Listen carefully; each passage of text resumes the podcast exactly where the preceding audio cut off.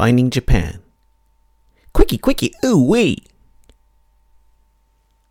Once again, here we go, still doing it. Today's episode is about two books because I think they're related to each other in broad themes and they're both interesting. And those books are Bedtime Eyes by Yamada Amy and Almost Transparent Blue by Murakami Ryu. So these two books, one written in 85, Bedtime Eyes, and the other written in 1976, uh, both involve a lot of uh, black sexuality in Japan. I'll start by talking about. I'll start with Almost Transparent Blue. I was going to go with Bedtime Eyes, but nope, you know what? I am going to go with Bedtime Eyes because of how I've stumbled upon wanting to talk about these two books together. Bedtime's Eyes, Bedtime's Eyes, Bedtime Eyes is uh, Yamada Amy's book. Uh, that I book a novella that I first read. I want to say like a good twenty years ago. It was actually recommended. I've had this book recommended to me or mentioned to me through conversation through uh, at least two girlfriends, maybe um, probably a couple other women too. Uh, I think it's because it's a very it's controversial. It's very sexual. It it's also very interracial. Basic premise is a Japanese woman who's like a lounge singer. Uh, has this goes I guess at a party and she just she's with another man but she sees Spoon, the black guy who's the main, you know, the antagonist or not the antagonist, she's the protagonist. I guess he's yeah, he's kind of the antagonist. Her romantic partner and they just kind of lock eyes and then make that you know secret signal to i'm gonna go to the bathroom so why don't you go to the bathroom? And then we'll meet up somewhere in the hallway and then we'll go to a janitorial closet and we'll just really get it on. So that's the basic like beginning of the book.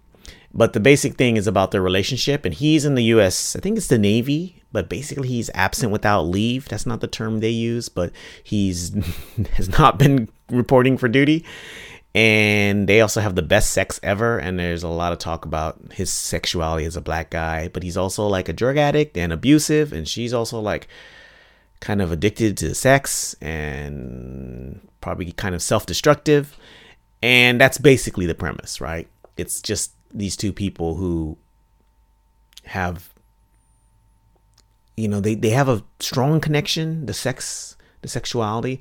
But at the same time like and in that way they're good for each other but in other ways they're just like you know they're just basically destroying each other. Well spoon is just self-destructive in a sense you know he just drinks and does cocaine and throws shit and sometimes beats her up. And she's destructive in the sense that she does some of the cocaine with him and some of the drinking but also you know it's getting putting herself in harm's way with this guy. At the same time she can't let it go. At the same time i think he in his own abusive horrible way he does love her uh, you know, read it for yourself. I know people have different takes on that. I'm, I don't want to get into a, like a any kind of feminism argument or my thinking behind this book is that it's probably semi, at least, autobiographical. Um, Yamada Amy was married to a, I think, a Black American former military person in her in, earlier in her life. I Wikipedia'd and or just kind of look checked up on what she's what her life is like right now, and she, she's apparently married to a Japanese dude.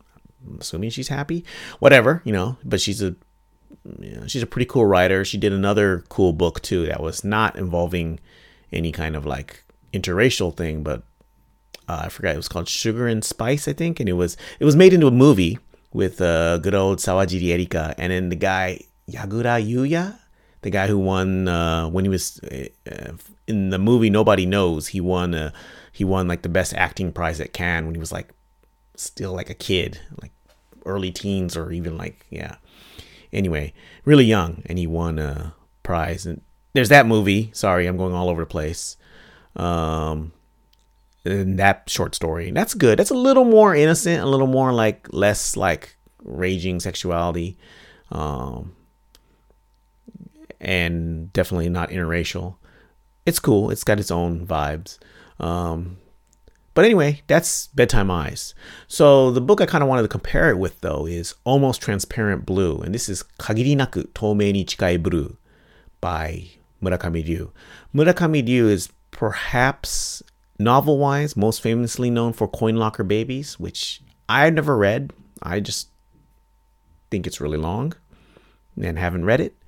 I've read uh, some of his other stuff, which I enjoy 69, which is a lot of fun and also uh, like this, uh, semi autobiographical because it's set in Sasebo, which is a city in Kyushu, which uh, is home to a U.S. naval base. I used to live on that base for five years. Uh, my dad was stationed there, so we lived there for a long time. And uh, Murakami Ryu is from Nagasaki Prefecture. He's from that town, and he 69 is kind of his teenage coming of age years, and that's a fun book. And then this book, an almost transparent blue, is basically when he went to art school. Uh, I'm not sure if it was for art per se or like write if they had a writing course or whatever he was there for, but he was there and probably in his late teens to early 20s, and it was very drug fueled and sex fueled and lots of like military black dudes and Japanese women and him and everybody having orgies and boning and lots of drugs and lots of music festivals and all that kind of stuff. Music festivals, what's I think there's some scene with some music stuff in there. Uh yeah. So it's also a romp. It came out in 1976, as I mentioned, and it won the Akutagawa Prize. This is a very famous prize. This is a prize given to the best uh, new uh, novelist. I think there's a length I think there is a um, a length um, rule. It's not short stories, but I think I think it's novellas to kind of shortish novels, and it has to you have to be a first time writer. Uh, f- other famous Japanese writers have won have you know won this and gone on to be you know really famous writers. Uh, Miyamoto Teru, I think he's a good writer. Um, he won it. There's other guys too. I just can't come up with other guys and gals, I should say. Uh, I can't come up with other people, but there's some others. Uh, yeah, anyway. The point is, it's crazy. it's, yeah, it's a Japanese town outside of Tokyo near an American Air Force base, probably Yokota. Uh, drugs, sex, and rock and roll, according to Wikipedia. Uh, hallucination, overdose, suicide, group sex, violence. It's um yeah, it's it's pretty plotless but crazy. And the main character's name is Ryu, and he's 19 years old. And so obviously probably um yeah, autobiographical. It's pretty cool.